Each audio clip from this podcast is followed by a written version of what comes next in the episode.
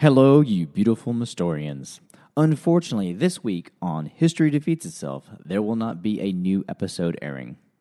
Kevin, the guy who edits and posts our episodes, fell while snowboarding and punctured a lung.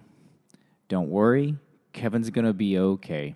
But Greg and I, as you can tell by this recording, are pretty much useless when it comes to the technology side of our podcast.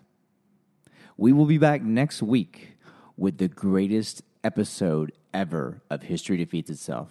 And if you disagree with that, it's all Greg's fault. Have a great week, and we hope you make history.